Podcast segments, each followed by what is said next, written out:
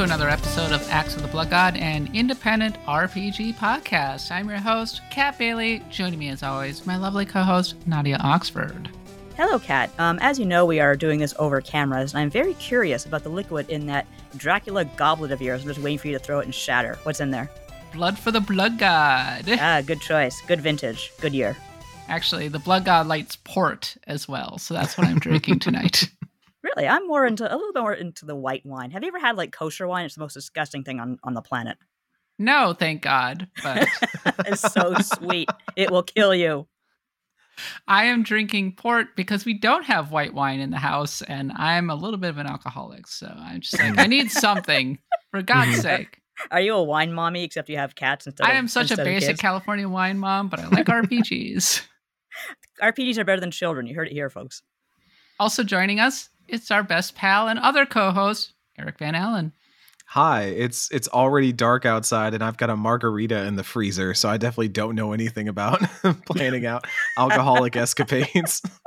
It's gonna be like the days of One Up where the podcasts were really just an excuse to sit around and drink for three hours and then get progressively more wrecked. It's good times. That sounds like fun. I would actually very much like to do that if we get to get together at PAX or something. Just gradually slide into sin. Is that our new backer like benefit? Is oh. Blood God After Dark?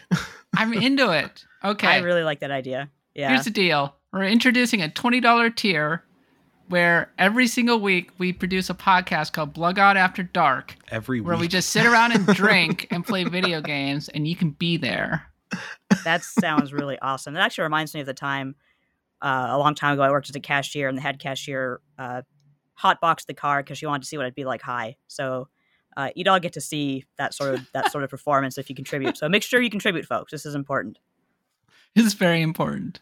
But speaking of contributing, hey, we have some more special content for you. Yes, it's a Cowboy Bebop ranking. The first two parts are up. The episode ended up going quite a bit longer than we were kind of expecting, so we had to split it up a bit more. But we got parts three and four coming out next week and then we'll rank the rest of the show. But in the first meantime, you can see the listen to the first half with our good pal Henry Gilbert from What a Cartoon and Talking Simpsons. Part one is available to everybody, and part two is available immediately to our $5 patrons and shall be available on our free feed next week. In the meantime, if you want to continue to support the show, patreon.com slash bloodgodpod. Follow us on all of the social, social medias twitter.com slash the underscore katbot. Nadia is at Nadia Oxford, and Eric is at C Moosey, and we have our social feeds for Blood God. It's all Blood God Pod, bloodgodpod.com. Go check it all out. It's good stuff. And leave us a review because it makes me really happy when you see a review, and I really enjoy it. And our Pantheon game is Persona 5. That's available to our $10 patrons. Anyway, continuing onward, this week, we are going to be talking about Shin Megami Tensei 5, which is now available for everybody. We haven't had a chance to play it. Nadia and Eric have it loaded up on their Switch. I'm waiting for it to show up in the mail because I got a physical version of it. We're all going to play it at some point and do a review roundtable. It'll be very fun with people who have, in fact, finished it. Um, but in the short term, we're going to talk a little bit about SMT in general and what can SMT do to win the recognition that its fans so they really want fans to kind of treat SMT with the des- respect that it deserves. So we're going to delve a little bit into that and talk a little bit about why Persona has been kind of the popular one as it were. So that will be a little bit later in the episode. But first of all, let's talk a bit about what we are playing. Eric, we'll start with you. What is your sacrifice to the blood god this week? Uh, it's it's kind of a slow RPG week for for me this week. I might have a little bit more next week because I'll have SMT five and maybe a few other things as well. But uh, this week I was really bummed because I wanted to get some SMT time in before the podcast, and then they did the thing that I'm just going to rant about for this week. This is Eric's uh, grinds my gears for this week. Uh, the, the whole, I thought we got on board with games unlock in this in this continent in the North American continent at midnight Eastern time. I was getting real comfy with that. And I know the West Coast folks loved it because y'all got it at 9 p.m. That's It's great. great. You get a little Perfect. nighttime playtime. Even us central folks, we can stay up a little bit late, lose a little bit of sleep for that. And you know, East Coast midnight's still pretty good. Instead, SMT was a midnight West Coast unlock, which means everybody was going to sleep. So I I thought we were all on board with this Atlus. Come on, like let's let's get this figured out. Let's get this back on track. We were doing so well for so long. Honestly, like there get this back on doesn't seem to be a standard, and I wish there was because I know there have been times where Nintendo releases a game and it's like 12 p.m. on the day of release instead of Yeah. 12 a.m. and it's really infuriating. we're, we're just launching it like 2 p.m. on the day, which is still technically on the release day. But yeah, come on, I mean they're not it- breaking any promises. It's just really annoying. Yeah. So uh, this week, uh, I, I've been messing around with Forza, uh, a car PG, if you will, and I like uh, I like that game. Uh, it's the first Forza I've ever played, and it's it seems like a good one of those. I have no point of comparison, but uh, my thoughts are basically it's a driving game. It's not a racing game.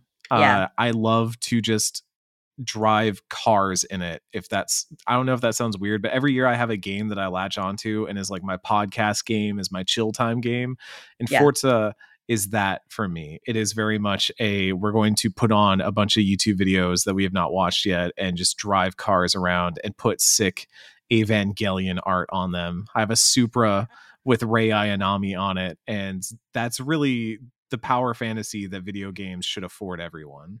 That's the kind of car I would see if I was going to like an anime convention and I'd look in the parking lot and there'd be a car exactly like that just there. I want a Fast and the Furious movie where they're going to one of those underground street races and you know the music's bumping and everybody's walking around and stuff. And you pan past one and it's just got like zero two from Darling and the Franxx like across the top of it, just anime girl. it's this dude's just like, yeah, check out my sick car. And it's a sick car and it wins the race, but it's got anime girls all over it. Like, and then Darling and the Franxx, no less. yeah, exactly. Eric, can I propose to you a game called Racing Lagoon from Squaresoft? I saw this. I saw this this morning that the patch is out for Racing Yeah. Lagoon. It's in English now. You can play it. It's I- Square's Car PG, and it's got everything that you could want in a Fast and the Furious movie. Underground street racing, Mm-hmm. uh, Japan, like Fast and the Furious, uh, Tokyo Drift, and of course, RPG elements. That's what we love. I mean, I've been on a tear of just downloading games that have been fan translated because there was also a patch for Sakura Taisen on the Game Boy that came out this week. Uh, wow, that that's I've- random. I love it. I know. I just I saw it because I think actually friend of the show Victor uh boosted it onto my timeline, but I I have already loaded it onto my EverDrive, and so I plan on checking that out at some point. But I like those little oddities of fan translation patches and stuff. Um, I do want to shout out this week for Normandy FM, uh, my other podcast, my retrospective podcast. Uh, we played Bevelle, the Bevelle section of Final Fantasy X. And I just want to say that game holds up so incredibly well that it's frightening at times how good Damn. that game still is. Uh Bevelle is incredible. It's some of the most fun I've had playing an RPG this year, including modern RPGs that have come out this year. It's just some good ass RPG right there. So if y'all are ever on the fence about Final Fantasy X and think, I don't know how well this is aged, no, it's aged very, very well. It's some good RPG right there. So I should probably play it.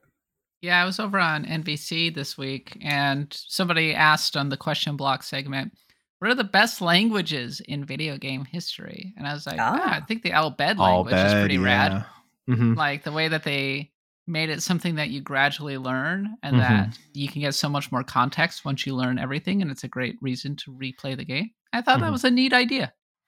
they had some uh in the previous section which is like Bikanel island slash home where you go to see the actual Al Bhed home where they live and stuff there's chests in that area that have riddles on them that you can only start to figure out the clues and answers to if you know Al Bhed and it's really fun if you go in there like i did and have only picked up maybe like half the Al Bhed primers in the game because you're kind of looking at a word it's like you can make out some of the context of the question that's being asked and what the answers are, but you can't make it all out. And so you're just it's the experience I had when I was in Spanish in freshman year of college.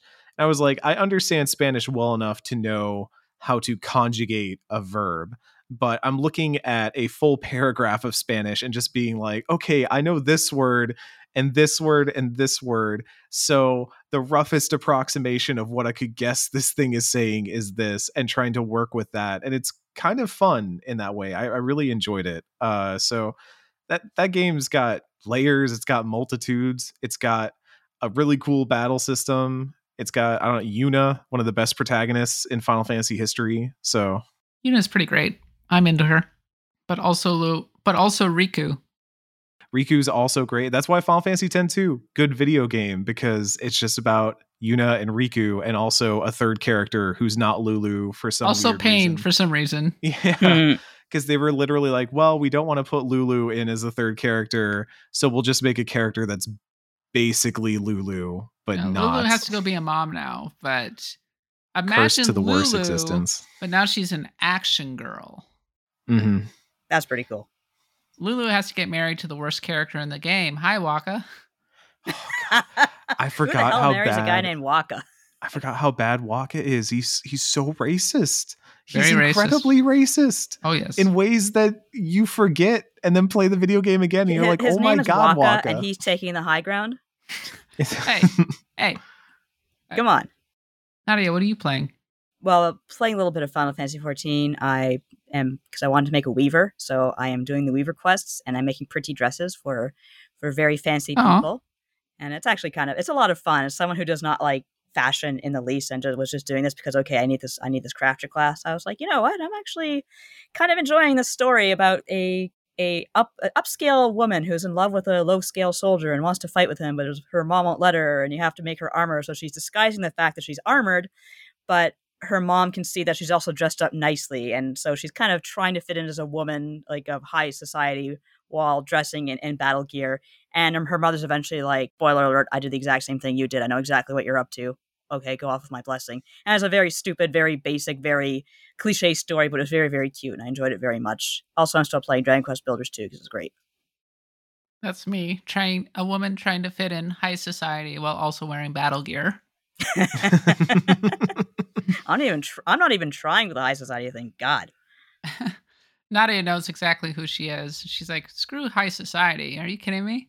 Yeah, the last time I wore makeup was at my uncle's wedding, like seven years ago. Hmm. Wow. Nadia wearing makeup. That's amazing.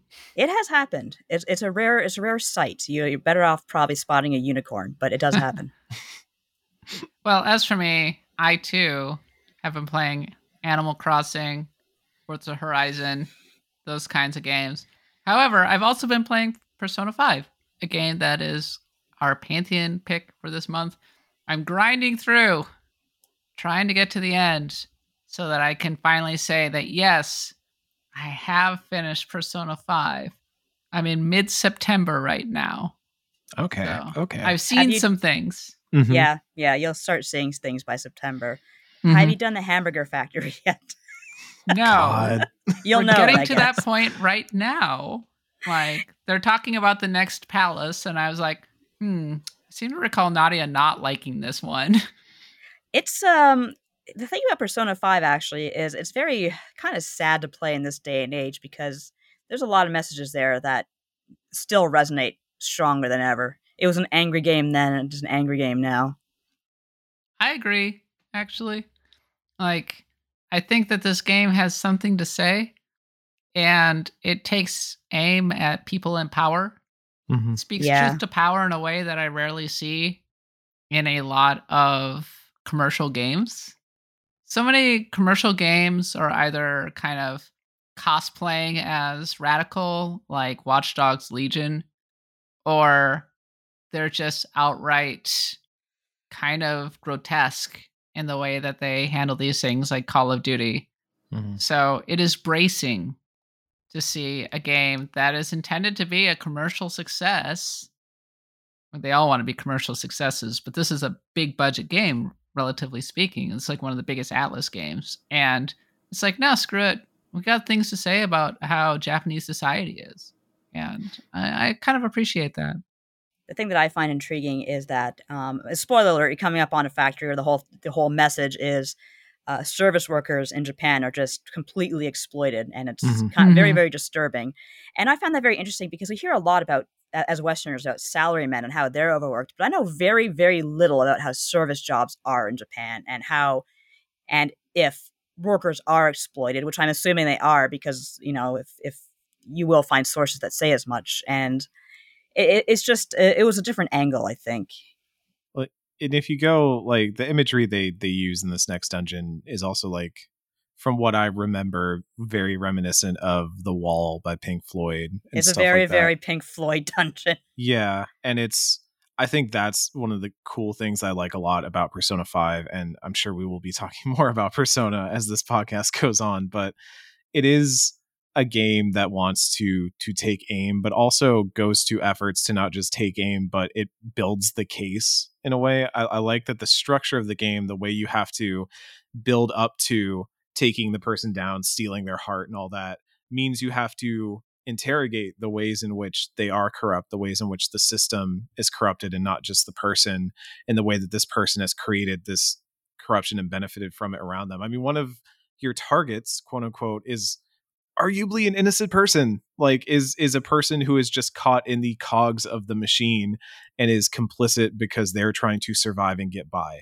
And i think that makes it a very interesting game because of the way you get to see that build up. I, the hamburger factory is is a great example of that. It also brings in haru which i'm interested to hear y'all talk about it on the pantheon because Or when i played well when i played persona 5 I, I referred to it at the time as like a scrappy doo edition because I feel like the last addition of any party member into an RPG is the hardest thing because they're the last person in the door Yeah. and they have to make as much of an impression as the first like two people that team up with you. And Haru just never landed with me because I never felt like I really got to know her very well. And so I'm Nobody wondering, seems to like her. No. I- I'm wondering if Royal makes that a little bit better because you get more time with these characters, or if it's still like a scrappy doo situation.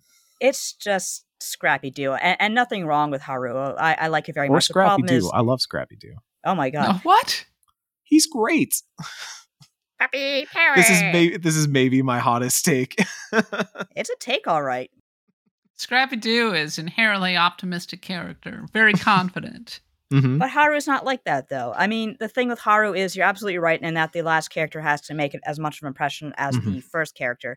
Haru is very mousy. Even when she finds her heart, she's very, she's kind of timid. I've only And just met her, by the way, so Mhm. I'm curious to see what my own impressions are Yeah, of her. I want to I want to hear your impressions after you get through it because Yeah. I'm curious too. Yeah, it definitely felt like by the time we got to that, it was also pretty late in the game, and so I was like, okay, we're doing another edition of a character in a party that already feels pretty full at this by point. then I, I had Makoto. Utapa so, felt like the final piece, Mhm. right? yeah, yeah. I I was like, why are we adding somebody else at this point? Yeah, it, it and it actually the game has developed to the point, the story has developed to the point where I do feel like they can start to move toward kind of the end game.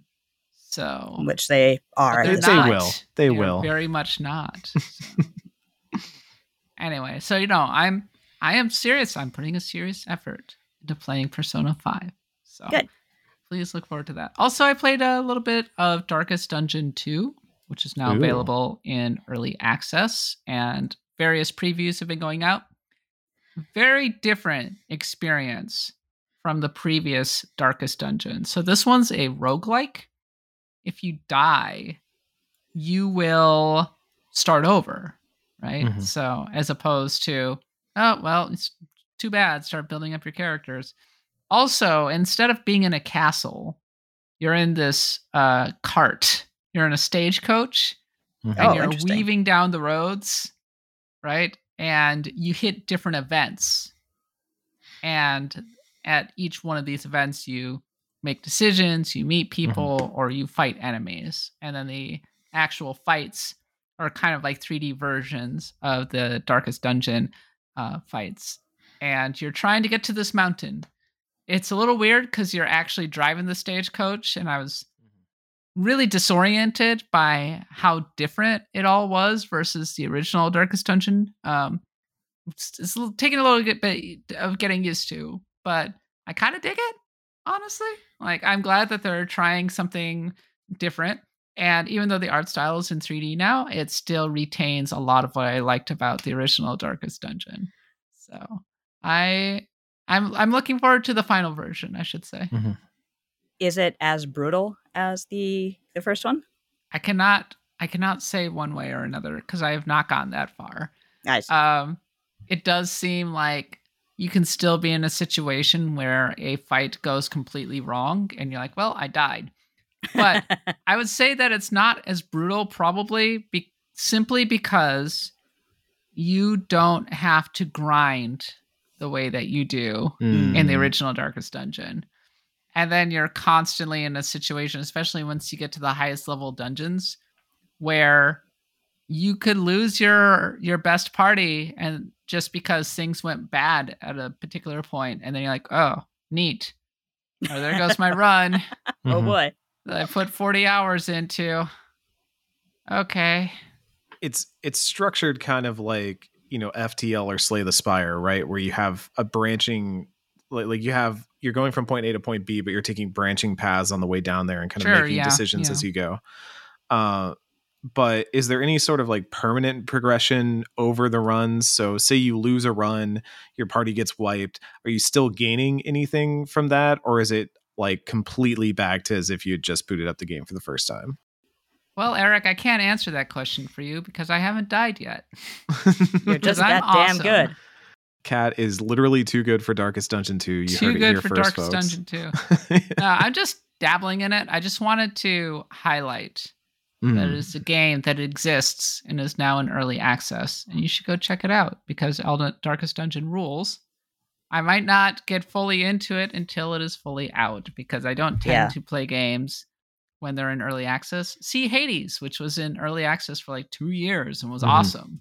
And then I was very happy that I waited until it actually came out before I really truly got into it, as it were. Besides, I got plenty of other games to play. I feel like I've got a million games just coming down the pipe, like SMT5, Mm-hmm. Yeah. supposedly going to show up in the mail at some point. I hope. I believe in you. I believe in that mail, cat. C- Come on, mail. Let's do it. Justify my love. All right, let's talk about the RPG news. There's a lot to cover this week. We'll start with Final Fantasy XIV Endwalker delayed, which is Mhm. great because we had set up Charlene Dropout's schedule to be able to review it. That's not going to happen. It's been re- delayed two weeks. It's now coming out on December 7th, with early access going live on December 3rd. The announcement came at last week's live letter. It came out quite late in the day, like in the evening here, morning in Mhm. Yeah. Japan time. Apparently, Yoshida started explaining, started crying when he explained the delay. Nadia. Uh, yeah, this was on a live letter. This happened, as you said, pretty late at night. We had just recorded the episode for for the week, actually. Yeah, so eh, the live letter was supposed to be was supposed to start with the the final trailer, right? Because that's the way it usually always starts. And it started with the, you know, Yoshida and his team like kind of at a desk, and it's like, oh, this is this is very unusual. This is probably not good. And uh, Yoshida does, you know, the very deep bow, the very Mhm. apologetic bow, and it's like, yeah, okay, the, the shit's coming. So yeah, it was delayed two weeks. Yoshida basically says, "Look, it's the end of a story after an 11 year run. I want to make sure it's just as as good as I can make it.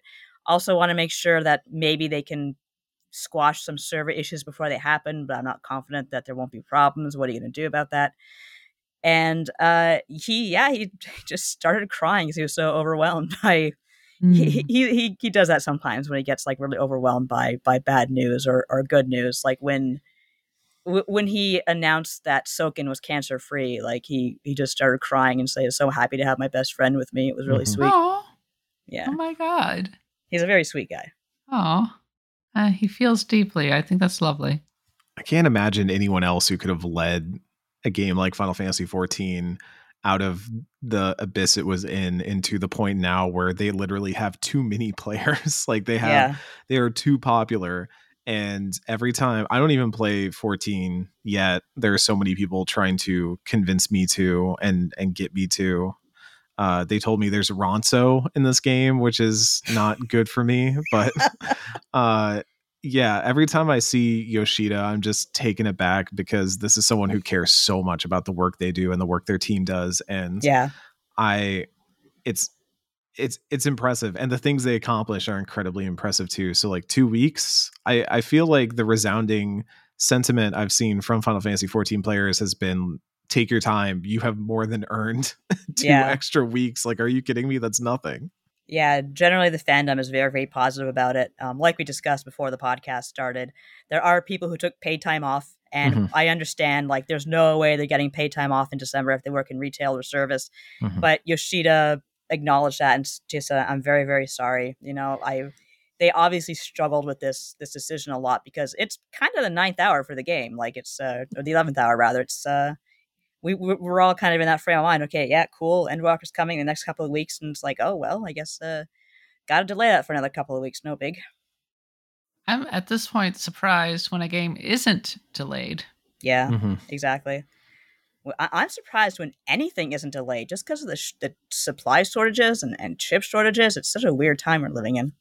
And we're all depressed and it's dark earlier outside again and Yeah, tell me about it. It's pitch black here. It started at seven, and Yeah, then it's pitch great. Blackness love it. descends. Uh, I, I, I don't get me wrong. I, I love the darkness. I despise the sun, but I need a little bit. I need. Uh, and- and Toronto tends to get very, very cloudy over the winter. We never see the sun, so It gets it gets dark at like 4 p.m. in Toronto, right? Not quite four. I'd say five. you wake up in the dark. You go home in the dark. When you're in school, it's good. By the time you finish school, it's the sun setting. When I was growing up, the sun would be going down by the time I got home from school. Yep. At Yep. like 4 p.m. And I would I would be heading to school at like 7 or something. So I would rarely see the sun is what I'm saying. And it was Yeah. great when it was especially super cold as well. And you wonder why Vikings fans are so negative. you're used to the suffering it's okay it's, you've Yeah, grown yeah. accustomed Well, I moved to cold California, so it's okay. I can't throw stones in this house right now. Oh, There's Oh, yes, nothing but suffering on the Wisconsin side at this moment. Oh yeah, no, I feel really. Oh, oh yeah, I feel Oh. really. oh shoot. oh I was going to shoot! Say it. Oh crap. re- what is Aaron saying now? Oh, oh, that crazy Aaron! Oh my Oh. god! I don't know who Aaron is. It sounds like he's our, he's your jo- your Don Cherry, who's trending every single Remembrance Day and every single Saturday because he says something stupid on hockey. Oh, Aaron Rodgers went crazy. Oh, Yeah. cool.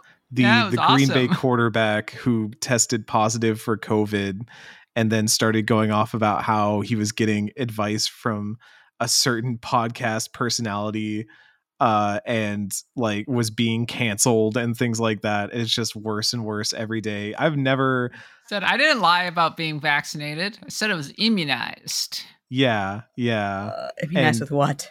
yeah and he was basically like yo i'm just i'm trying to be a free thinker and stuff like that it's Played Why all the hits. why can't green bay just have one quarterback leave in a normal way Oh, honestly boo hoo! we our quarterbacks disappear in weirder ways than like hogwarts defense against the dark arts teachers do Like, well, one of them went to Minnesota. exactly Yeah, that's Talk that's the definition of uh, defense against the dark arts kind of Yeah. fate.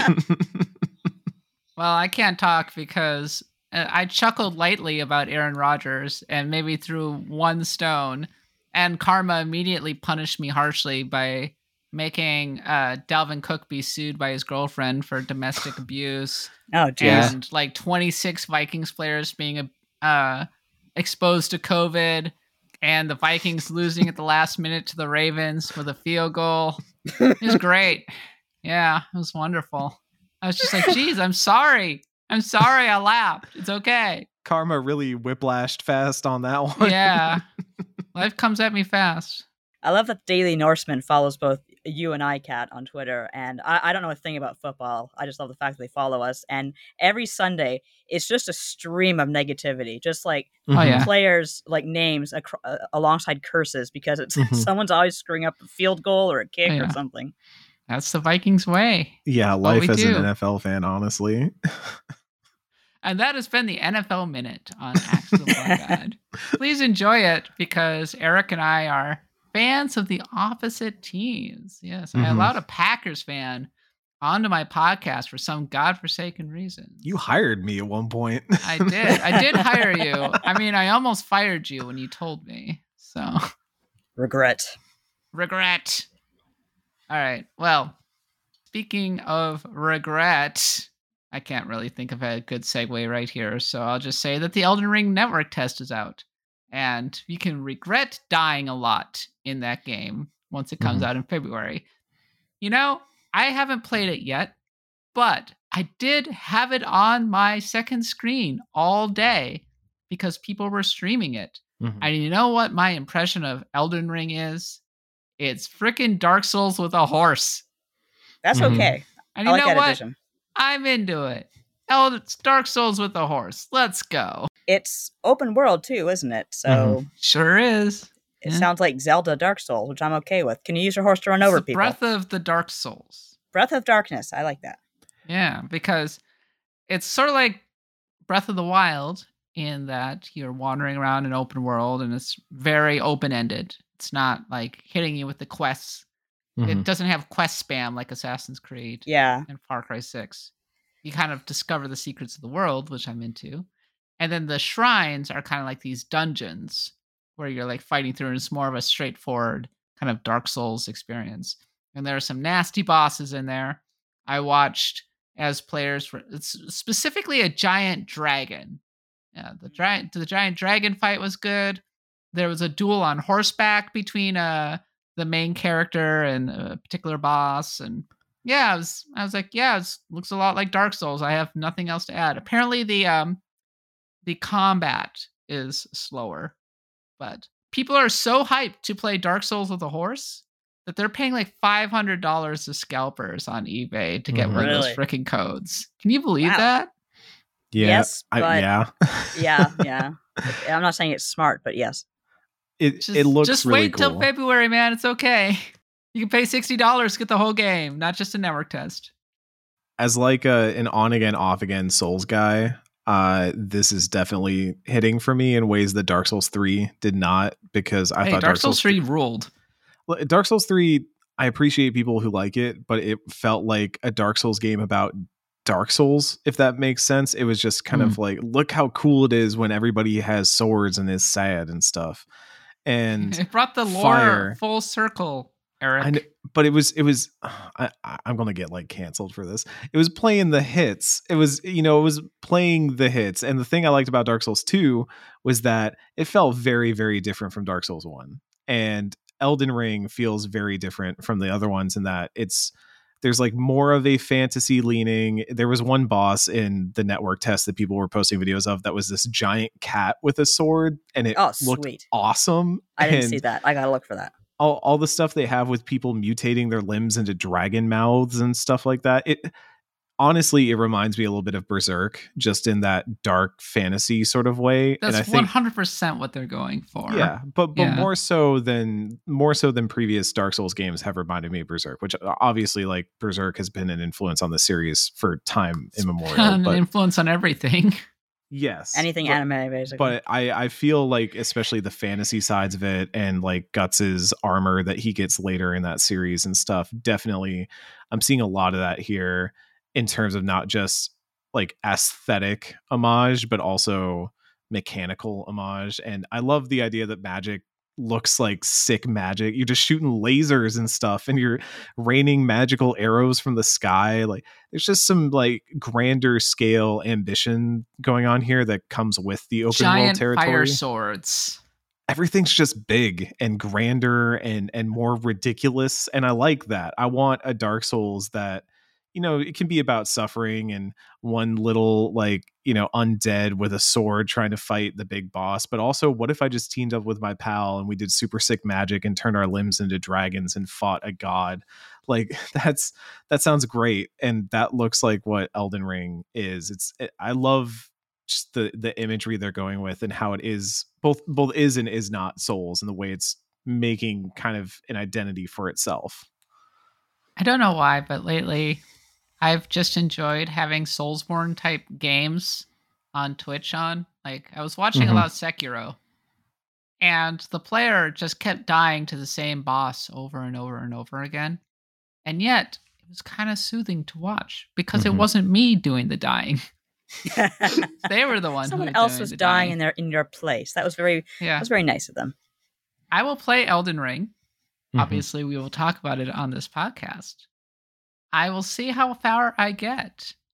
I'm intrigued by the concept, but also Soulsborne games stress the ever living heck out of me. Mhm. I Yeah, was there is that. traumatized by the original Dark Souls review experience and have not recovered since. Y'all, it's Skyrim's 10th anniversary, which means more Skyrim's coming out. I paid the 20 bucks. I have the Skyrim 10th anniversary edition. I booted it up for a hot second, mostly because I wanted to confirm that yes, they did discount the horse armor to zero. Paying for itself right there. Sure is.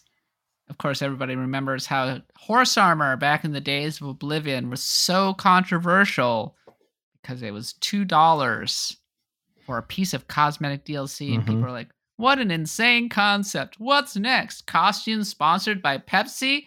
And then Fortnite happened. Mhm. It'll never take off. What a nonsense idea this is. What a nonsense idea this was. It's great to go read the old NeoGAF threads, playing the hits. But Skyrim 10th anniversary is out. Go play it. There's there's fishing in it now and things like that. I uh don't think I'm gonna get into Skyrim. I got other games I need to be playing. But I think you're a coward for not reading my notes verbatim, which is basically the words "Hey, you're finally awake" over and over again. And then you were trying to cross the border. you're finally awake. You're finally awake, like that thief over there. Ah, you, you, uh, I did I did uh do that part very briefly. But Well, I also to. It's I had to do some work and then I turned it off. But I, I I don't know. Like it might be fun to spin up the weirdest possible character that I can think of, and then just see what happens. In I know Skyrim. I would buy the game with that intention and end up with another Argonian archer. So Yeah. it just I'm not going to bother because I know I know myself too well.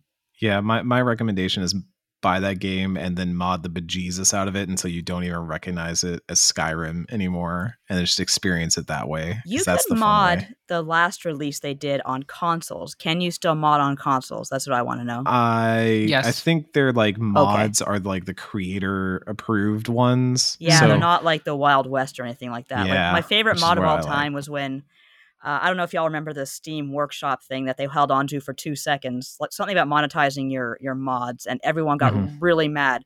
So someone made a someone who named themselves F Valve, but they didn't say F; they said something else. Uh, they had a mod called No More Imperials, and basically it was this mod removes all the Imperials from the game, thereby breaking it, much like Steam did for the Workshop for mods and the thumbnail is just the sloppiest thing I've ever seen in my in my life. Like there's a, a screenshot of an Imperial soldier with a really crude like MS Paint like you know no smoking thing drawn around him and like xed Incredible. out. so yeah, Steam uh, uh, uh, Valve dropped that that pretty quickly. We've been playing Skyrim for 10 years at this point. What a wild concept. And it's also the week of remasters because GTA Trilogy Remaster came out. And you know, people give Bethesda a lot of crap for how they handle their stuff and how games their games come out and tend to be really buggy. But it's nothing compared to GTA Trilogy, which Oh, as of the recording of this podcast can't be played on PC Mhm. because they have some files that they accidentally forgot to take out, which is Mhm. probably the licensed music that they can't use anymore. What a mess this Mhm. all turned into. The fact that we are slaves to this DMC crap, like you can't have I don't know a flock of seagulls for 10 seconds because they'll pull your your video. Like it's just I can't believe how how bad we let that get. and it's it's also like I, I think part of it is there there is some humor in seeing the ways in which this remaster has maybe not lived up to people's expectations whether it's rain that you cannot see through or Wow. uh weird proportions of characters riding on bikes or turning around while driving a motorbike and just seeing a face all the time uh but the that's like the shot where it's just like haha it's funny this is not what we had hoped the chaser is they took the old versions of those games off digital storefronts Oh So- no. Yeah. Yeah. And all the mods got DMCA too. Really? Mhm. Yeah. S- Which just puts a real sour note on all this, where it's like, this this is why I like mods. Pers- me personally speaking, is that I like mods because fans can support games for long after their creators have moved on or done Yeah. other things. That's how Skyrim has survived, arguably. Yeah, yeah, and and there are so many games. One of my favorites, Vampire the Masquerade Bloodlines. Another one of my favorites, Fallout New Vegas, that have soldiered on in the years because fans have made sure it works. Like I have to download a mod to make sure that New Vegas can run on my computer because I did that last week. But Of course. uh, it's it it means that I can still play that game on my computer, and fans will continue to support this stuff. And to see a, a celebration of a game's legacy come alongside like the wiping away of the support that fans have given it is Right. really not a great look. So we'll see how this plays out, I guess. I guess it hasn't been a good week for Rockstar in terms of building up uh, good fan uh, relations and feelings. No, no. But meanwhile, Skyrim, uh, people were afraid of the mod apocalypse because of the 10th anniversary edition. But one of the key modders actually got early access to the game and were able to make some key changes to ensure that at least some of the mods could work in the 10th anniversary edition. So Oh, good for him. Mhm. much many sighs of relief among people who are still playing Skyrim after all this time. And honestly, this is just the week of remasters. So many Mhm. remasters coming out. KOTOR remaster came out on Switch as well. And surprisingly, it's pretty good. Yeah, like good frame rate. Uh holds up pretty well, no noticeable gl- glitches. Maybe the biggest complaint that I've seen is that the text is get this too big. Really? On- Wow. Wait, on a Switch? Yeah. Really? Are, are we like in it takes Land up today? a huge amount of screen real estate while you're in battles. Huh. Oh, it's opposite day today. Turn that dial too far for once. yeah, it's weird. I mean, it's you know, it's relatively bare bones ultimately. Like it's not like you got a ton of graphics options or anything. No, you But don't need it's- to. But here's the thing: being able to play that game natively in widescreen and where it's Mm. looking good as opposed to the PC, that is a nice that is a nice change, and it looks Mhm. a Yeah. lot better than it does on like mobile. And this might be the best version of Kotor, believe it or not. Might need to go beat that game one of these days. Classic. I, am a bad Bioware fan, I know. You I are. got it so that I could play it again. It's an all timer. It doesn't. I don't know if it holds up necessarily. I think it probably shows its age at this point.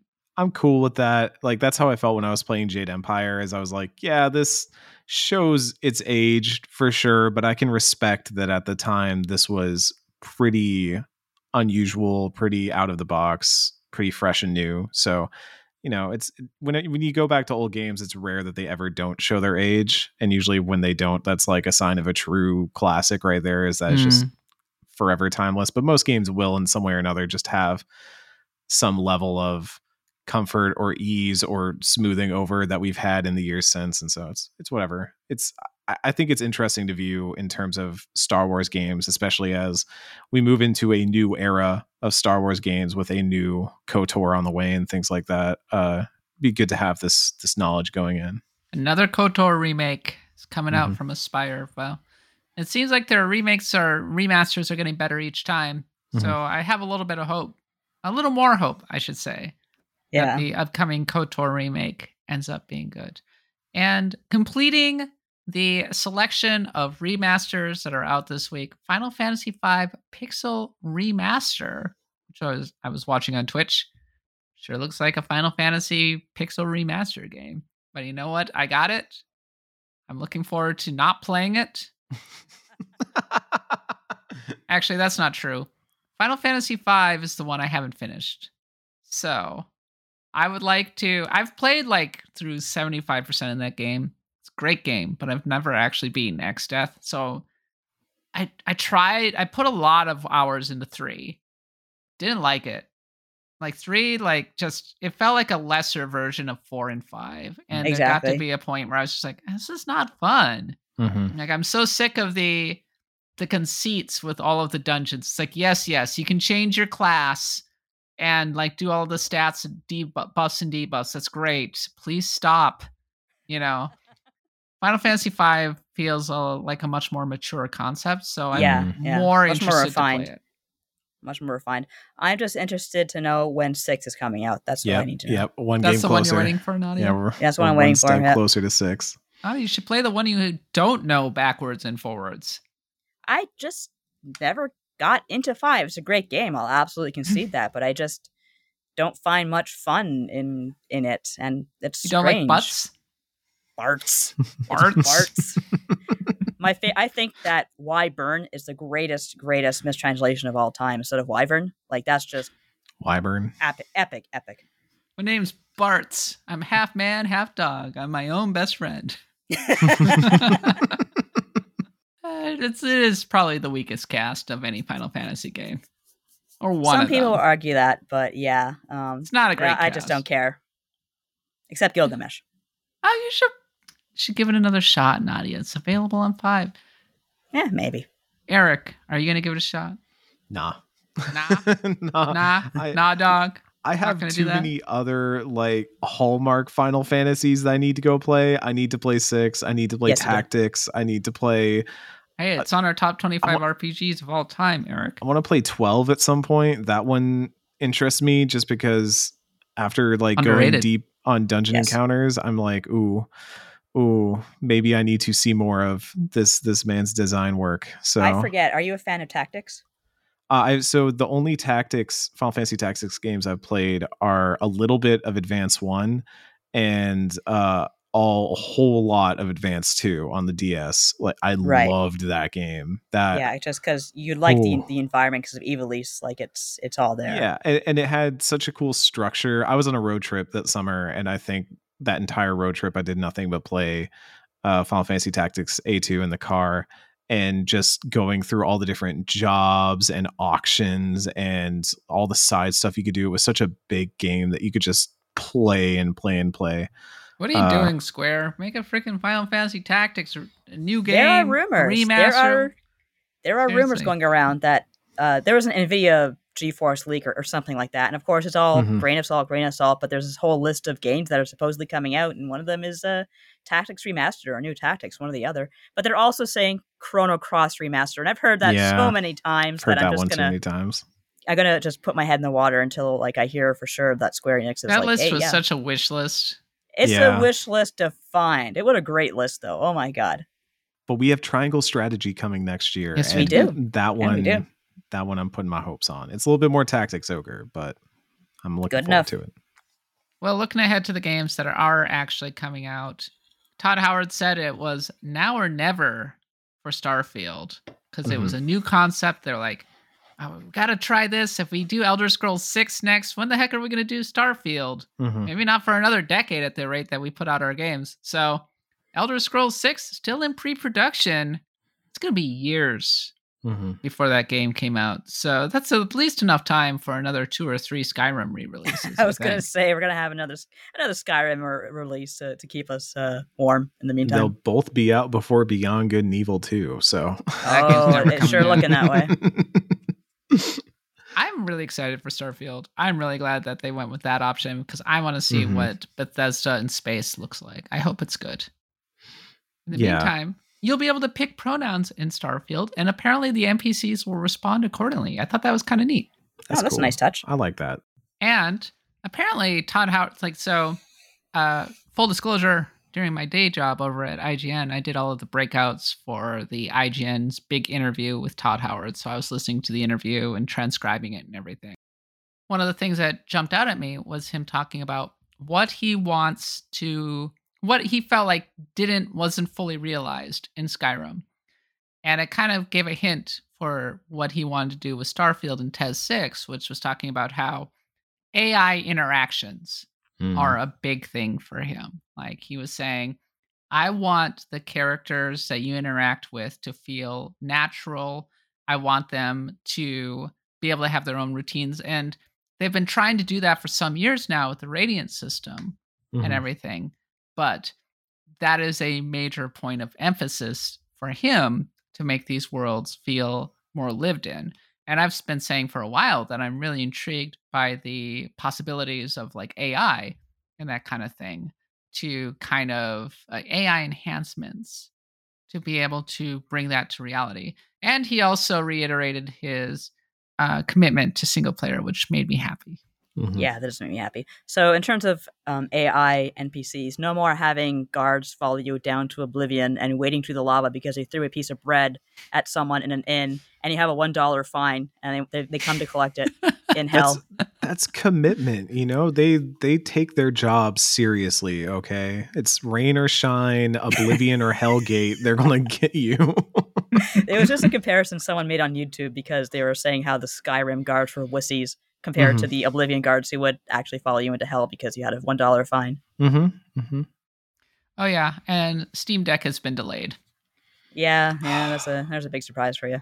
Heartbreaking, alas. Terrible. So, right there with Elden Ring, but everything's getting delayed. It's mm. that time of year.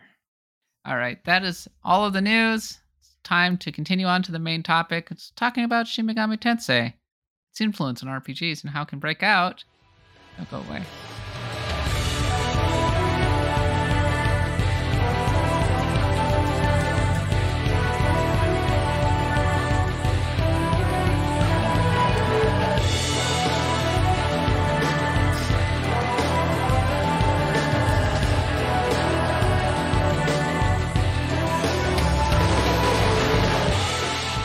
Y'all, Shin Megami Tensei 5 is out, and there was a little bit of a kerfuffle around the reviews because multiple reviewers compared it to Persona 5. How dare they? And Shin Megami Tensei fans are not super happy about that. And there's been a fair amount of discourse among SMT fans for a little while now, going back to well before SMT 5 came out, saying SMT is better than Persona, you best respect it but mainstream audiences have yet to kind of dial into that. And I guess the question that I want to pose to you two is why? Why is this why is SMT not as popular as Persona? I can start here. A good comparison I've always heard is that SMT is like the prog rock or the heavy metal the to, rush of RPGs. to the pop punk of persona. And that's like a good starting point of how to think about it which is that i think persona differentiated itself obviously. Like it, it is a spin-off of shin megami tensei and it went in certain directions. If you go back to the earlier persona games they play a lot more like a shin megami tensei would. I, eh, persona 2 is one that has been on my backlog for ages because it seems like the meeting point of those two and even persona 3 is still pretty dark in that yeah. Shin Megami Tensei way. And then you got to four, and it was about hanging out in the rural countryside with your friends and pals and going on fun murder me- mystery adventures together. It's all it's all great. And then Golden came out, and it was very cheery and had even more pop styling to it.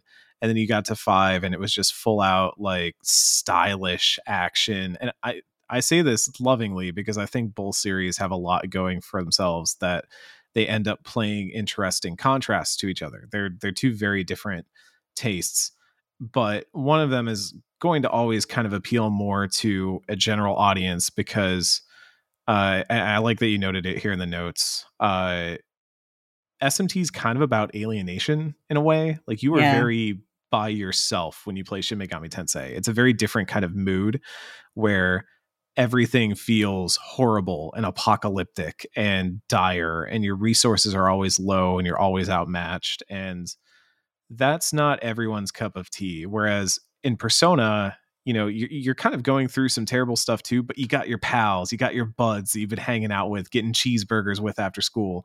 It's a different kind of vibe. Like yeah. buffy the vampire slayer versus a legit psychological horror movie yeah, that's basically yeah, it. Yeah. I also think another reason is because the SMT series success was severely neutered in the 90s because of mm. Nintendo's censorship policies. Uh, of course, you're out there, I don't know, crucifying Jack Frost or whatever goes on in those games. So obviously, Nintendo was like, took one look and said, yeah, this is not happening. So during that kind of golden age of of RPGs. I, I don't know how well SMT played compared to other RPGs like Final Fantasy VI or Chrono Trigger, but it was by all accounts they were great games.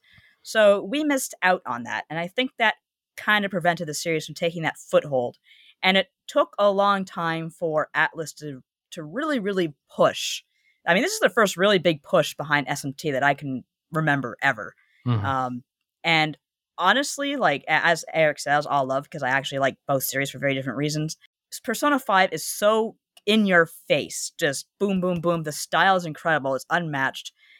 And when you look at SMT5, you're looking at something much darker, much more thoughtful and and dire. And also keep in mind that Joker is in Smash, and that counts for a yeah. lot in terms of pop- his popularity. Yeah. And I do completely understand SMT fans' frustrations, but at the same time, don't be dicks because there are a lot of new people coming to SMT. They are curious about it. Maybe it's not going to be as popular as Persona, but there are going to be new fans. And if you're there saying, oh, well, you're not a real fan if you don't play SMT before Persona, and oh my God, a game journalist made a comparison to Persona, let's tear the wall down.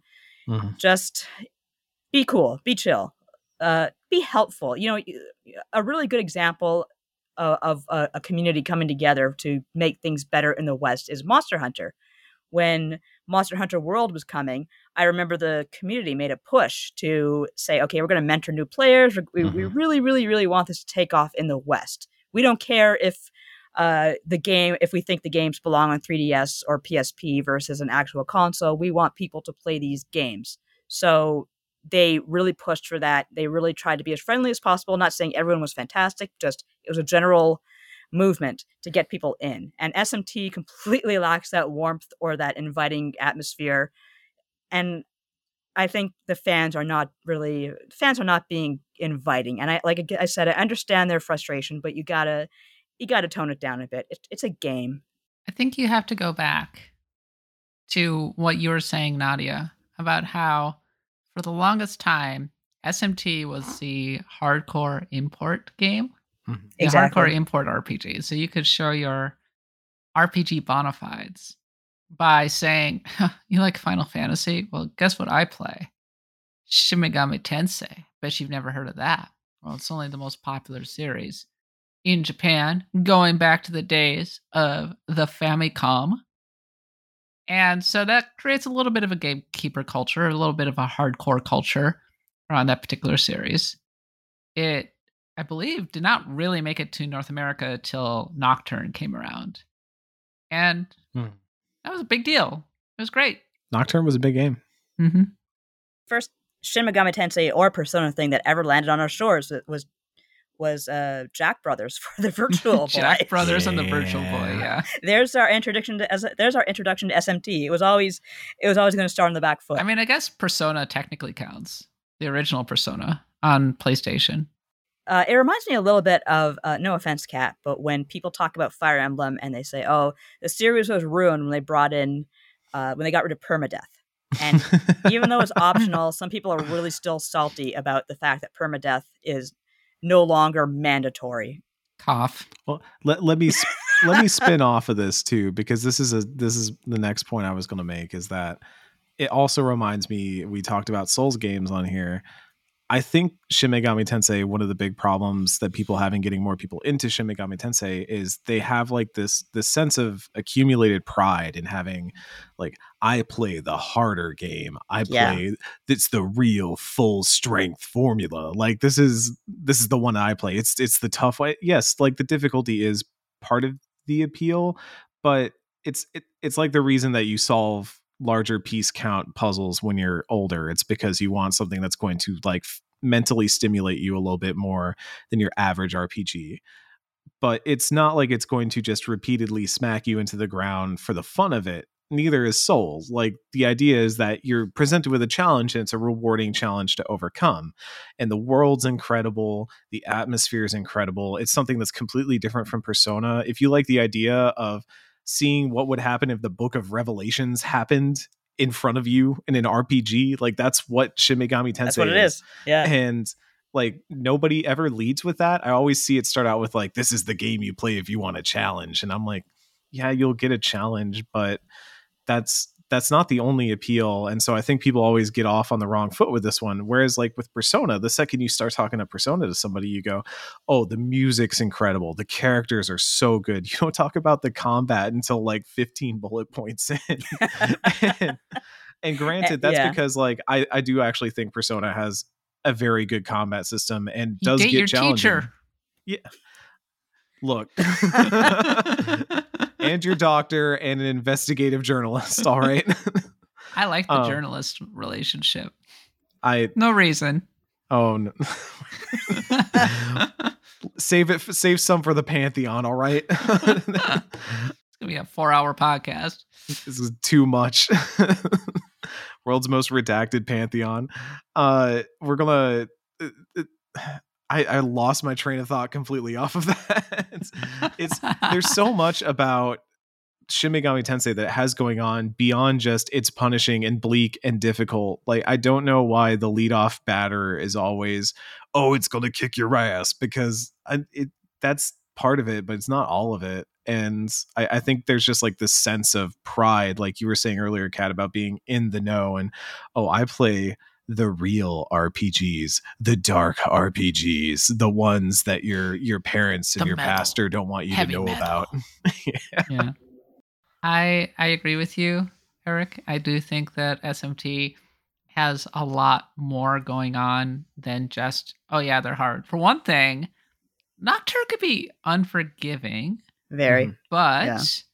if you I think that people had a different mindset, or they weren't as sophisticated about console RPGs in the early 2000s. And now we've been exposed to so many RPGs at this mm-hmm. point.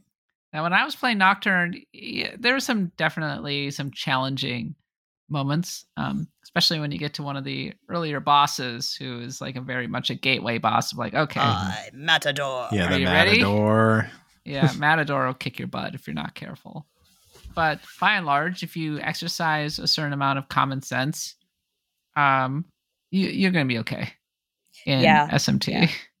I find that's that's usually the case with those older RPGs where we said, "Man, this was really hard. This was what, what a real challenge was like." No, a lot of the time there's a trick to it that if you have a bunch of RPGs under your belt and you go back to that old one, you see, "Oh, okay, I was just not exploiting the the, the, the elemental weaknesses when I was a kid." And that's very much mm-hmm. the thing in SMT Nocturne. Uh, Matador is a gatekeepy jerk, but is it holy? I think you you kind of defend yourself with, and once you have like Nekomata by your side, like he he mm-hmm. will go down like kind of a chump. So, and something else to keep in mind too is you can literally Google any question you have about any game, and you will get an answer one way or the other. So we are long past the days of agonizing over a boss because we just have absolutely no idea how to proceed it's a very it rewards like thoughtful play and this is something i've just been noticing a lot both in my own play of rpgs and watching other people play rpgs is i think it's very easy to be impatient and want to like rush ahead with things when yes. you play games and certainly back then when these games were coming over we love our action games we love our our sick action platformers and stuff like that so the idea of like uh i have to wait for turns and stuff like that. Oh disgusting but what is this the 2000s uh, but if you're a person who likes the idea of puzzles that you can kind of take slowly and and think things out i was watching so I, again I, I have it loaded on my switch but i've not played smt5 yet. I was earlier watching giant bomb do their quick look of smt5 and there was a part where they were playing and Jan Ochoa over there was fighting against a group of enemies and didn't know any of their weaknesses or strengths and michael Higham a fanbyte who was on guesting shout outs to both of them uh, he said, Hey, you've got that enemy in your party. You've already recruited one of those demons. So you may not know, you can't see their weaknesses. But if you open your party, you can just look at that demon's weaknesses and say, okay, I know they're exactly. weak to this now. And to me, I like that stuff. I like yeah. when the game feels like it rewards you for being perceptive, for like taking a moment and thinking because it's giving you the time to think. It's not, ATB or anything like that where you're going to have to like use your actions or lose them. You get to take that moment and and take your time, persona. Haha. but uh it's it feels rewarding. It's it feels like a puzzle game to me and and less like an action game and I I think people just get get it mixed up when they're looking at this thing. They're like, oh, it's punishing and challenging. Like it's not like Dark Souls where you have to time a parry just right or you're going to get No. chopped in half. Like even then, like the input stuff is not even that difficult. It's just think through your actions. And if you if you're a person who likes solving puzzles like me, that's great. I love it. It's so good. I like the apocalyptic feel that Oh, you yeah. have in Strange Journey. I love Strange Journeys atmosphere. Mhm, That was my 1st mhm. SMT, and it had like a really unique. That was the point I was trying to make in that article I wrote for US Gamer, which I shared around again because SMT fans were being, you know, grumpy. And I just kind of wrote about my first experience with SMT and Persona and how I, I compared the two, because at that point I'd played four and five, and I was playing Strange Journey Redux. And I said to myself, okay, the key is to say to yourself, there are links to Persona for sure, like the demons, but this is a totally new, different experience. And I think what says that more than anything is the fact that in Persona, your characters are represented by their demons. Like uh, Joker has Arsene. It's a reflection of their souls and who they are, and it becomes a big thing. And in in uh, Shin Megami Tensei, it's very much like, oh, you have this demon. Oh, they're your friend for not even your friend; they're your companion for like I don't know uh, for a dungeon, and then you you have to fuse them because otherwise, if you don't if you don't get rid of your demons, that's an interesting uh, uh, kind of subtext right there. If you don't get rid of your demons, you're not going to get stronger, and you're going Mhm. to get your ass kicked. So you have to let go of of your quote unquote friends, and that might be difficult for people who are into Persona. Even though in Persona Five, you you execute your demons pretty grisly when you when you have to combine them, but you still always have like those. Uh, you know those those group of of demons who were who represent who you are, and those never go away. You just don't have anything like that in SMT, and I think it might alienate some people. Is it fair to compare Shin Megami Tensei and Persona? Oh, absolutely. I- You think They- so? I don't know. They're just. I, I think if you go into the frame of mind like I want this to be more like Persona, and oh no, it's not like Persona, you're just gonna hurt yourself. That's true, but I think in, to that respect, then you need to acknowledge that they are similar ideas with different executions, and I think there's a perfectly valid reason or reasons why people might like Persona a lot or not like Shime, and then not like Shin Megami Tensei, or vice versa. Right. Or they might like Persona and find even more of what they like in Me- in Shin Megami Tensei, or vice versa. And so I that's why I think at all times I think drawing those comparisons, and I'm somebody who tries to, as as you may not believe this from my podcast appearances, but I try to avoid comparing games to other games because I think it can be reductive at times. Yeah. But in in situations like this, where there is very clearly these are so stemmed from each other that they share demons to the point that if you know the weaknesses of a demon in one game, you probably know the weaknesses of that same Yeah. demon in the other game. Yeah, you're kind of looking at the same abilities as well in many cases. I was I was watching the quick look earlier and a demon popped up and they were like, What what is this one weak to, do you think? And it was like the who's that Pokemon where I was like, Zan, it's weak to Zan. um, but it's like it's you can draw those comparisons as long as they're informative. And I think as long as you're you're framing each of them as they're going to be similarish things they're going to offer. It's like the difference between ice cream and gelato. I don't know. Does that work? Uh, Does that I kind think of so. pan Yeah. like sure. They're both delicious. or, or ice cream and frozen yogurt? Like it's they're in the same ballpark, but you're getting very different things from each one. But if somebody's like, "Oh, should we get frozen yogurt today or ice cream?" You're going to be weigh- weighing the merits of the two between each other. What's the merits of frozen yogurt? I don't know. Sometimes you like some froyo, and you, I think the toppings work a lot better on the froyo because they really get in there. Like, Who's Team Froyo and who's Team Ice Cream? I mean, I'm going ice cream if we have the option. I'm going Hmm. ice cream. Yeah, that's the thing. Is froyo's good, but I don't know. I'm always going to take ice cream if there's an option. It kind of depends on my mood. Like there are times where I like a good Americone Dream from Ben and Jerry's, or some ice cream from our local place Tucker's, which is very good. The froyo is cursed. Thank you, Nadia. I caught that. I, I understood that reference. Um, but there are also times that I like to go to our local froyo place and just pile on those gummy bears. Mhm. Gummy bears and ice cream. Now there's a combination. See, I like to freeze my. I buy wine gums and I like to freeze them because I like the texture. But ice cream and hmm, I like that. I like thin mints. You get the Girl Scout cookie thin mints and you put them in ice cream. You like crush them up after you freeze them. Ooh, That sounds pretty Ooh. good. highly recommend it. Uh, I'm I'm in for the Froyo discourse. And just put away there Shin Megami Tensei. So whatever. Is there a froyo? Is there a frozen yogurt based demon in SMT? Let's let's hook this up. Is Let's there link a up. there is one in Pokemon. Yeah.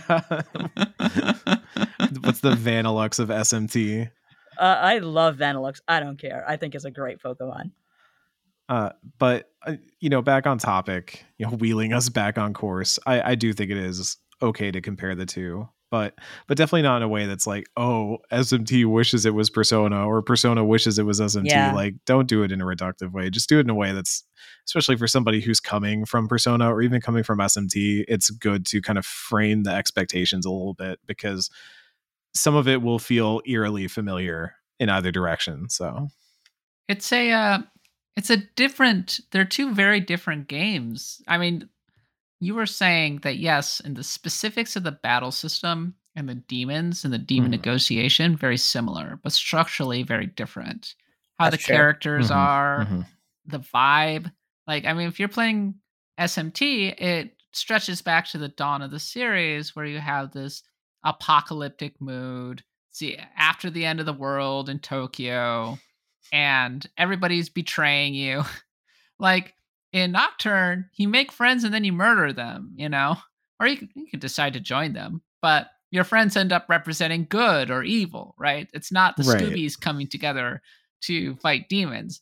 And then also, you're not going day by day in a, a kind of a visual novelesque kind Right. of format like Persona. You have way more. It's more of a first-person dungeon crawler kind of situation. It situation. very much is. It- Yeah. It, very much hangs on to its roots in that regard. Even in uh, Nocturne, it's it you could still kind of really feel that dungeon crawling aspect of it. You're underground most of the time. Heck. hmm see the difference is persona is evangelion pre third impact Ah, where they're all like their school life and monster of the week kind of stuff going on but everybody's got some drama going on you know Asuka's learning to cook does that mean she's into shinji like all that kind the of slice stuff of life stuff. Like, and then yeah. Shin Megami Tensei is in Eva 3.0 when Shinji wakes up post near third impact or whatever and the world's fucked. And everything's terrible. It's a wasteland. There are like dead gods building the sea like out in uh, out in the distance. It's ooh it's, that's the difference. If you want to play a third impact rpg let me tell you Shin Megami Tensei. Please please pay attention to the production note in which I might have just spoiled an Evangelion plot point for everyone. oh my god! I mean, the movie has been out ten years at this point, so I Yeah. don't know that it's that big of a. I mean, I haven't seen it, but you make it sound really metal.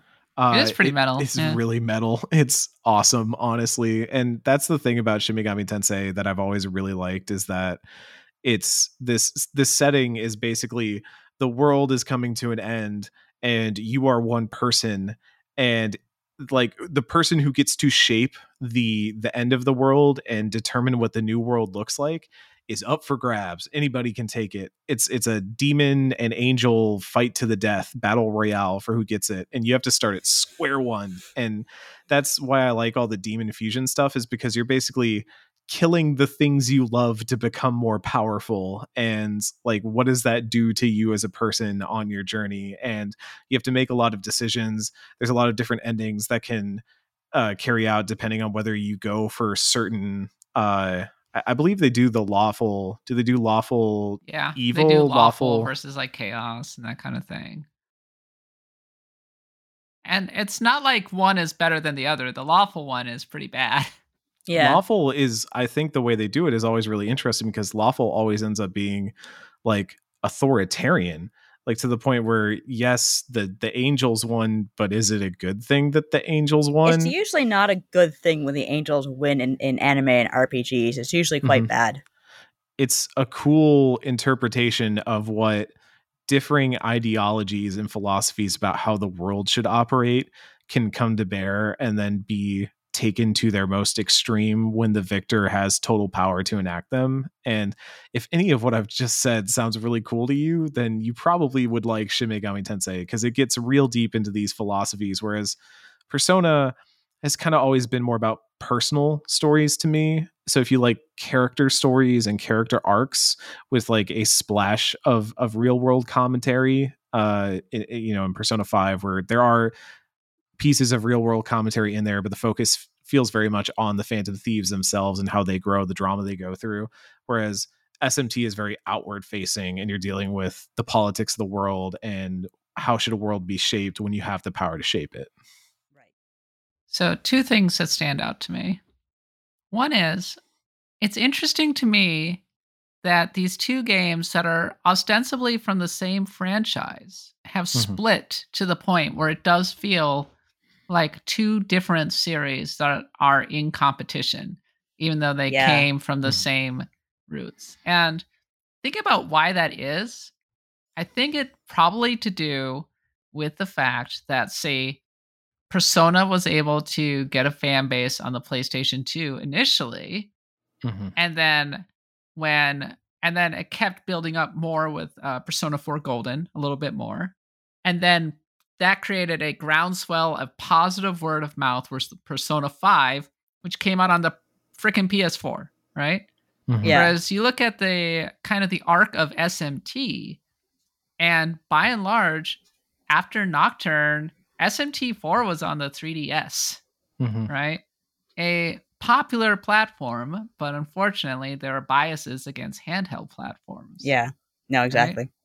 Um, especially, especially maybe like the 3DS, which was not that pop. It was not that successful of a platform. Ultimately, it, did okay. Like in No, the I Game Boy. I mean, we talked about this, of course, on our, our 3DS quest. Uh, Yeah. Go look that up, kids. But there's a lot to be said about the 3DS. And of course, its first initial launch, it did not have a good impression. So that was definitely hindered it. But it recovered. And also, I think that the piracy was not half as, not even a fraction as bad as it was on the DS. So that's something in Mm. its favor. Because I don't know how much money Nintendo lost, but it couldn't have been a, it couldn't have been a little bit. the Nintendo 3DS sold 75 million units, which makes it the worst selling of all of the handhelds. Uh, about Ooh. 5 million below the GBA and well, well, well below the Game Boy and the DS. So, Mhm. I think that Nintendo could have extended its life quite a bit, except it released the Switch. So, oops. I think my the upshot is that it was a little bit of a tougher sell Mhm. uh, for people to be like, no, go go try out SMT4, this game that is on the 3DS, which you might not have picked up. And then there are other games like you know Devil Survivor, as we already mentioned, Strange Journey on the Nintendo DS, and this is uh, SMT5 is kind of one of the first proper console releases for this series in quite a long time, which I think is why people are putting a lot of stock Mhm. in the overall success of SMT5. The other thing that stands out to me is you were mentioning, you know, uh, you, you were talking about the difficulty. Like Fire Emblem turned it around when it added a casual mode, for sure, but also when it leaned a lot more into the dating aspects again. But they worked so well together. It was it was a match made in heaven. Shadow Dragon got rid of them and the series almost died. Mhm. There you go. And then Awakening, they were like, ah, screw it. Hail Mary. We're just doing, not only can you get uh, the characters kiss, they can have kids. And then Future people are like, children. wow. you can do love crazy this. eugenics Yeah. No, they're like Pokemon, you know? with no feet. Um, so unfortunately, that's kind of the reality of mainstream success in this world is a game that has much more of an anime bent than say SMT and a game that is kind of more accessible in many ways. Like I think people have an easier time grokking Persona. Oh, Oh, absolutely. yeah. Like 100%. The battle system for Persona 5, it's exciting, but it's not really anything massively new.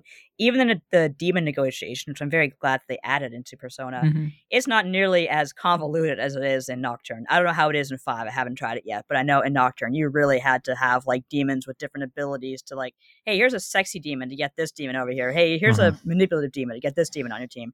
It was a little more difficult whereas in Persona you had to just sorry, Persona 5 you just had to play like, you know, 20 questions and you'd be done. Mhm. And it's, I, again, like going back to the differences, I think they both have incredible style, but SMTs is a darker, like more harsh style of the world is ending and all that. Whereas Persona 5, I still go back and watch that intro movie they put out and it's easy to see why so many people bought into that thing even if they had never heard of persona before because Right. it's just so stylish and everybody there's like horns blasting and everybody's dancing and it's it's got like a heist eh, people love it's like heists. Lupin. yeah. yeah. Heists are good. Heists are like inherently a good story structure. And they made a game about heists and anime and dating your teacher. And it's just a home run. Like it's eh, that's also like the thing that you have to admit is that Persona 5 is just a very good RPG. I, I know y'all have to pantheon about this, so you don't have to say anything about it yet, but uh, I will say me personally, I think it's a very good RPG. And Persona had two very good, three very good RPGs all in a row, while we said like Shin Megami Tensei was having a very weird release structure on the side. Yeah, definitely. And uh, Persona Five starts boom out of the gate, like you are in the middle of an action uh, of like a heist, and then you see a kid getting the shit kicked out of him in the in a in the dungeon of a, a police station. Uh, SMT games have always been a much more of a build up to the, and even then, like with an SMT, you don't get like this this spike of adrenaline that the way that you get with Persona. You just get a very, almost like a very muted sense of despair that stays with you. I don't know. Persona play. 4 took forever to get going. Persona 4, no- yeah, no, I'm talking about 5, but 4, yeah, 4 took its time. I, I will say that for SMT four was a slow burn to get started. I feel uh, like honestly that game didn't start for me until you get to that overworld map that you have and stuff where you're moving around on there. Like until Yeah. you get there, I felt like that game was not really going anywhere. And it's kind of an odd, kind of an odd world too. But oh, it's a bizarre game structure. I like it, Yeah. but it's bizarre. Uh, whereas, whereas Nocturne, but on the other hand, Nocturne, I think that story it starts off in a very creepy and unsettling Mhm. way. It You're is. in that yes. empty hospital, Mhm. right? And you're delving down. You're like, what the heck is going on here? All the way up until the world actually ends, and then you just have to figure out what the heck happened to you, what the heck happened to the world, and it's an interesting place to explore right off the bat as you delve into all Mhm. this stuff. So I th- I do think that Nocturne, s- certainly compared to four, gets off uh, on a stronger foot. I was just gonna say I haven't played f- all of four Apocalypse, but from what I've seen of it, that honestly seems more like what people who enjoyed Nocturne would like over Mm. four itself. I like four a lot, but Apocalypse seemed to answer a lot of that. And what I've seen of the intro of five also seems like they just realized that they need to get to the big story beat earlier and, and Yeah. have things get really interesting faster. So the question that I have now is, what are what is the prospects of SMT five on the Switch? Let let's uh, let's make our predictions here. Is it going to be a, a big success? Is it going to be a modest success? Is it too hardcore, or is this the moment that SMT five finds its audience? I'm going to say I regard it very much as another Dragon Quest where Nintendo, uh, not Nintendo, Atlus makes really hard pushes to get this game into the hands of Westerners, and some will absolutely love it. The same with Dragon Quest. It, it got lots of new fans who absolutely love it, but it is nowhere near the popularity of Final Fantasy. And I think, in the same vein, SMT will absolutely have a, a lot of new fans with this game, but we're not looking at Persona level uh, uh, hype. Certainly not Persona Five. So it's always going to be creeping in the background, as it probably should. It's very very suitable for that. Yeah, I kind of feel like it is best poised to get people interested in the broader canon of Shin Megami Tensei. And now would be a great time, Atlus, if you want to think about Devil Survivor 3, you know, just put that in the books because so many more people are going to be playing SMT now. but uh, I think this is definitely the best time that people are going to have to try and test it out and be like, let's see if this is for me or not. I'm honestly surprised there wasn't a demo, but um, yeah, I'm surprised too. I, I would have li- liked to have seen. They should have a done what they did with Neo: The World Ends with You and given you a free week with it. Mhm. Yeah, Uh, or, or even just something where it's like you can play the the first six hours and then carry forward your progress the way you can yeah, do the with lack Dragon of a Quest demo Eleven. strikes me as a missed opportunity. They just kept releasing that is releasing very frickin' strange. They kept releasing freaking trailers over and over again. It's like Two yeah, hundred and five trailers. yeah. There's a million trailers for this game. Uh, yeah. So like DQ11, I still have not beaten, but I bought DQ11 based off of how much I enjoyed playing the demo of it. I got to a point where it was like, okay, your demo's over now. And I was like, oh no, I wanted to see what was next. And I bought the game on the spot. And I I feel like there's a missed opportunity there to get people in, especially if it's a longer game, you make it a little bit longer of a demo and let people really get invested in it and get involved in it. Because I think this is the best chance they have at getting people to try out the SMT franchise. It's a really good opportunity right now while so many people are into Persona and so many people are into the idea of this game and so many people want a big RPG. There we talked earlier, there have not been a lot of big RPGs this year. Like mm-hmm. its competition is two Bandai Namco RPGs. So it's this is if you want that turn-based, you know, thinking person's RPG on on a handheld, then SMT should be the silver bullet. And uh, I would hope that it's a modest success. That is what I would ballpark it at. I don't think this is gonna break a million copies. Yeah, I that, think it will certainly break great. a million. I yeah. want it to be a reassuring thing for them where they say Shin Megami Tensei as a property outside of just persona has a lot of potential to still grow because that's what i want out of this. I want them to see that the broader shin megami tensei universe is worth doing a bunch of cool stuff in because i like all of the games in this universe. And make a devil survivor 3 yes. I agree with you eric. I think this is kind of a, a great moment for smt because this is has to be the most exposure and the biggest marketing push that SMT has gotten since Nocturne, mm-hmm. at least, like the original SMT. Like it was featured in multiple Nintendo Directs. Mm-hmm. It's had a lot of trailers. It's been taken seriously by the games media. It was it got a fairly substantial push when it came out and was trending when people were talking about for better or worse regarding the individual reviews. And it is one of the biggest releases on the Nintendo Switch this holiday season. So I think that a lot of people are paying attention to it. And that's not even including the fact that the Switch has a huge install base compared to even the Nintendo 3DS. Right now, okay, so the Switch now has about 15 more 15 million more people own a Switch than a Nintendo 3DS. Wow, so, I didn't know I didn't know it surpassed it by that much. Yeah. Mm-hmm. So this is like so many games have come to the Switch and found a whole new audience because of the Switch's success, right? Yeah. So between the marketing and the number of people who own a Switch and the fact that it's been, you know, getting a real a really that there's not a lot of competition as Eric was saying, I think this is a great opportunity for SMT. And I'm really hopeful that people will at least give it a shot. I think that the lack of a demo is a kind of a missed opportunity and it's an unfortunate one, but maybe they'll release one after the fact and give it another push. And it's on and it's on the holidays too, which mm-hmm. is great. Yeah, so a true. lot of people might just pick one up and pick up a copy uh, heading into Christmas or mm-hmm. Hanukkah. I, w- I was thinking about how I've got a Thanksgiving trip coming up, like a flight, and how much it's going to rule to just play some SMT on that, and and like these are real good, like I said earlier, road trip games. These are good games to just kind of pick away at over long periods of time. And I think during the holiday times, especially when you are avoiding family, why not do it by taming demons and killing gods? Because what better way to celebrate the holidays? Yeah, and outside of Tales of Arise, it's been kind of a weak fall for uh for RPGs, mm-hmm. unfortunately. Unless yeah, you, you, want a busted uh remaster of Pokemon Brilliant Diamond and Shining Pearl. Hey, shout outs eh? to Scarlet Nexus eh? too. I, I thought Scarlet Nexus was pretty okay. It's, that game really overstayed its welcome, didn't it? It it did. It had a it, weird story. It it had some ideas. I didn't like it as, as an RPG. I didn't like it as much as Tales of Arise, but I did think it was pretty all right. It's days it's, days since is it an RPG discourse? Zero. Zero.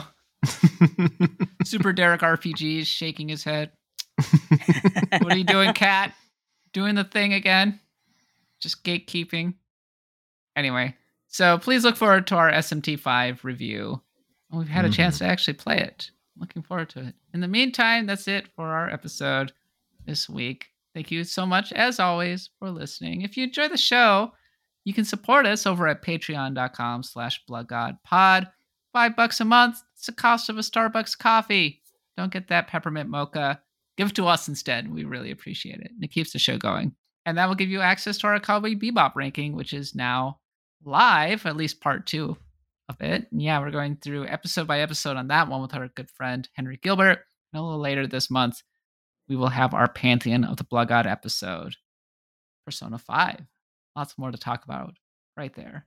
In the meantime, if you enjoy the show, please leave us a review. Can follow me on Twitter at the underscore katbot. Nadia is at Nadia Oxford. Eric is at Seamoosi, S E A M O O S I. And we are at all of the Twitters and the website and Instagram, Blood God Pod.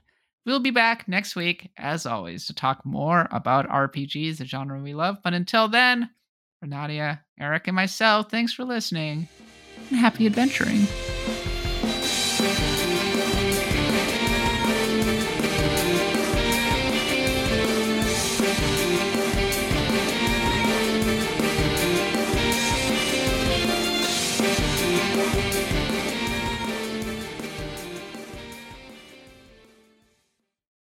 To our $5 patrons. Part two is available immediately to all of our, you know, our regular people. At, at how do I even shit? our regular people. None of you mutants. Go over there. All our regular people. the port's really getting to my head. and this is going to go out at the end of the episode. I can already tell. Got to go somewhere.